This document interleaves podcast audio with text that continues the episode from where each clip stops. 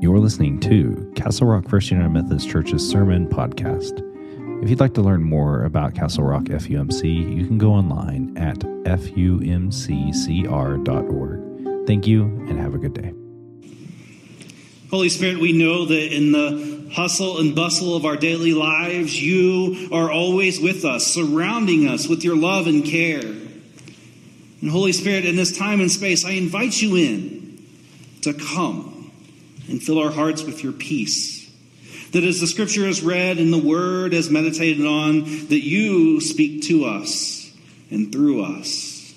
And all of God's people here say, Amen. Our scripture light reading today is from the lectionary, the gospel reading, Mark chapter 9, verses 2 through 9. Listen to these words. Six days later, Peter took James, or sorry, six days later, Jesus took Peter, James, and John and brought them to the top of a very high mountain where they were alone. He was transformed in front of them, and his clothes were amazingly bright brighter than if they had been bleached white.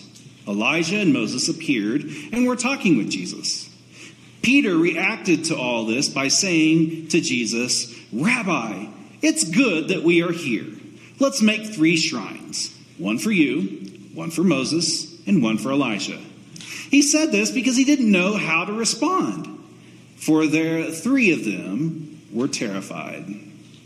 Then a cloud overshadowed them and the voice spoke from the cloud This is my son, whom I dearly love. Listen to him. Suddenly, looking around, they no longer saw anyone with them except Jesus.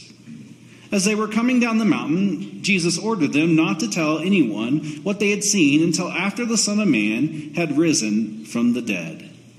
This is the scripture of faith for the people of faith. Thanks be to God. Amen.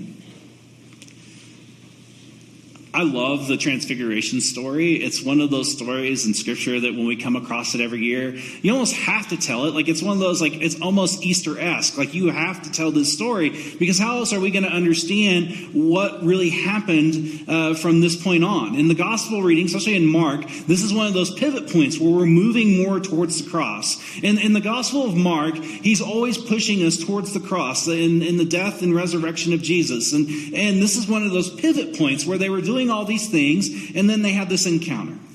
And in this encounter, it's, it's an amazing encounter when you think about it. Could you imagine, like, if you know that you were Peter, James, or John, like, you're going up to the mountain, and, and, in, and in Jewish heritage at that time, like if you knew you were going up to the mountain, you knew you were going to have a God encounter. Like you knew that God was going to show God's self in some way, shape, or form. So you're already kind of a little excited, right? Like you already know something good's going to happen. And, and you'd already seen all these things that Jesus had done, and you're like, man, like this is going to be really cool. Like, have you ever been in one of those spaces where like you know that something cool is going to happen and you're just so like antsy and you're like ready for it to happen? That I can only imagine that as they were getting up to the mountain and they kept getting higher higher and higher, and they kept, and they got to that place. They were just so excited, and then all of a sudden, there's Moses and Elijah, and they're talking with Jesus.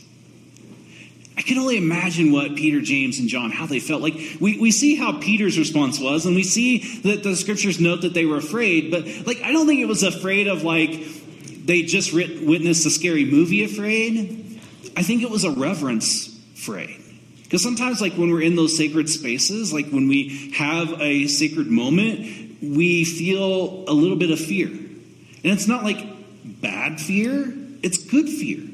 Because we don't know what we're seeing. We, we're trying to wrap our heads around what's happening in front of us, and, and we're just in awestruck of what's happening. And, and, and that's what's happening. Peter is like just in awe of what's happening, that he wants to do the one thing uh, that we all want to do when we have those moments. We want to memorize it we memorialize it. So uh, Peter goes to Jesus and says, All right, Jesus, I got an idea. We're going to make a shrine here for you, for Moses, and Elijah. And, and we're going to remember this moment. We're, we're, going to, we're going to have it like so way anytime that we come back here, we will remember this moment.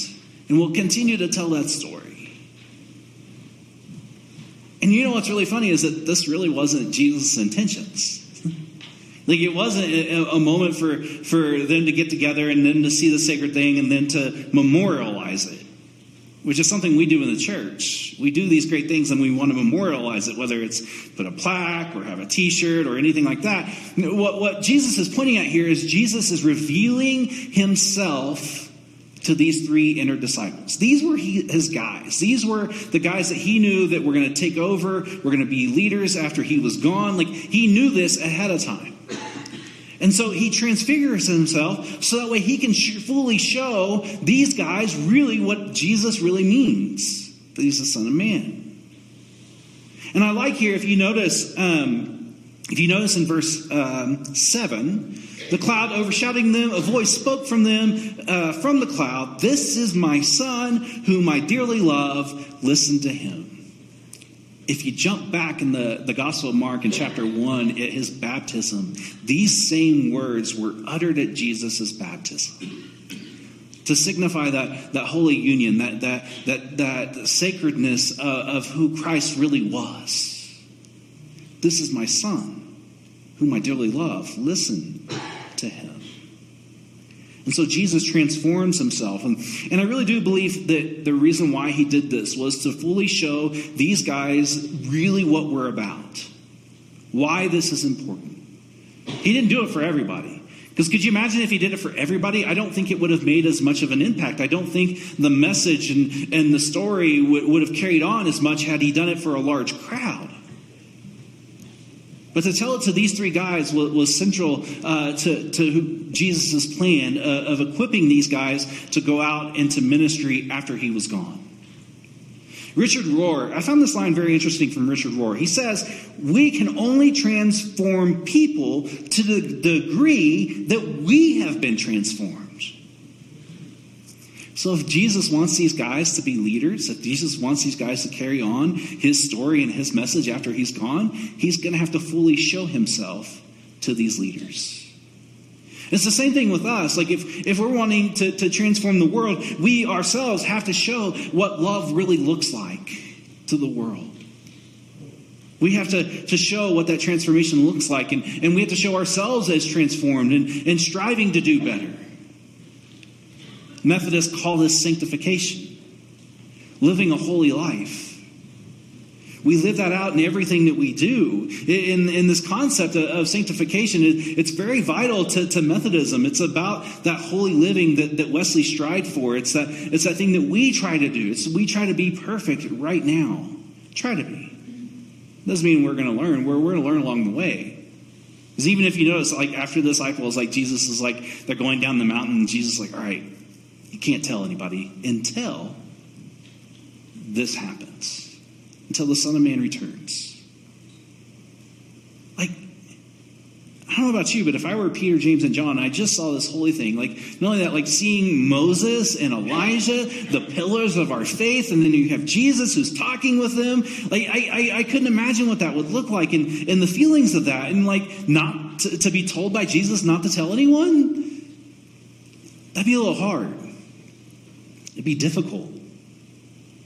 But yet, one of the reasons why he does this is that it's, it's kind of a key uh, literary feature in the Gospel of Mark that Jesus doesn't want Jesus' self really revealed just yet. The real importance is what happens in the tomb.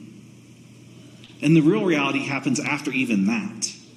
That, that for Jesus to rise, like that this this makes it more powerful to not know who he was beforehand. And what, what I always find interesting about the story, one, I, I, I love how Peter gets really excited. Not gonna lie, I, I would be like Peter. I would want to remember it. I'd want a T-shirt. I'd want a bumper sticker. I'd want. Uh, I'd definitely be taking out my phone and, and, taking selfies with with the three guys in the background. Like I, I would be that guy. But what we really find here is that this idea of transformation, in order for us to change the world, we have to model and live like Jesus who transforms right in front of us. And I think if we do that, it, it leads us into those great things that, that we can do. And, and, and, you know, the great thing is, is that God never abandons us. And, and I love how, like, even in this moment, Jesus is letting him flesh it out. like, I'm pretty sure when Peter's like telling Jesus, like, this is what we need to do, he's like, uh huh, yeah, okay, good job, Peter. Thanks for paying attention.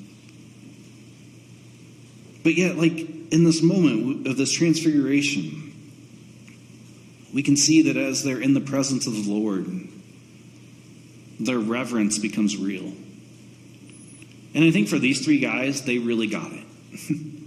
now, we can see later on in the story where they struggled with it. Just because you get it doesn't mean you actually get it. Peter, James, and John were some of the first to flee. They were some of the first to abandon Jesus when it really got rough. They forgot this moment. So maybe they needed a t shirt. Maybe they needed a subtle reminder that who this Son of Man really was. But for us and today, as we think about this transfiguration, it reminds us that God is, is with us in God's fullness. And it's a challenge to us to share our transformed life with the world. See, one of the things that I want you to remember is that, like, I'm not telling you don't tell anybody what happens in here when you leave. Actually, I want it to be the opposite. Because how else are we going to share the good news? Than to share that God is always with us, loving us, and caring with us if we only keep it to ourselves. So, what can we learn from the story today? Don't be afraid when you're in the presence of God. And live a transformed life that people will know that you're a follower of Jesus. And be real, too, when you mess up along the way. Because in order for us to live that sanctified and holy life, it's an ongoing process of refining ourselves, making ourselves better. And if we can do just that, we truly will change the world around us because people will see that. And I love Richard Rohr's reminder that we can only transform people to the degree that we have been transformed.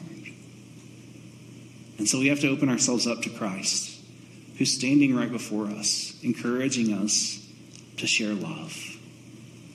So go and share the love and light of Christ with the world so that we can transform it in Christ's name. Let us pray. Holy Spirit, as we gather here, may we be reminded of transformation, of that transformed life that you call us to, to be centered and focused around you. We're reminded of God's greatness as, as God shows God's self to us through Jesus. And so, as we go into the world to, to show our transformed selves with the world, may we be reminded in times of need that you are with us and that you love us. And all of God's people said, Amen.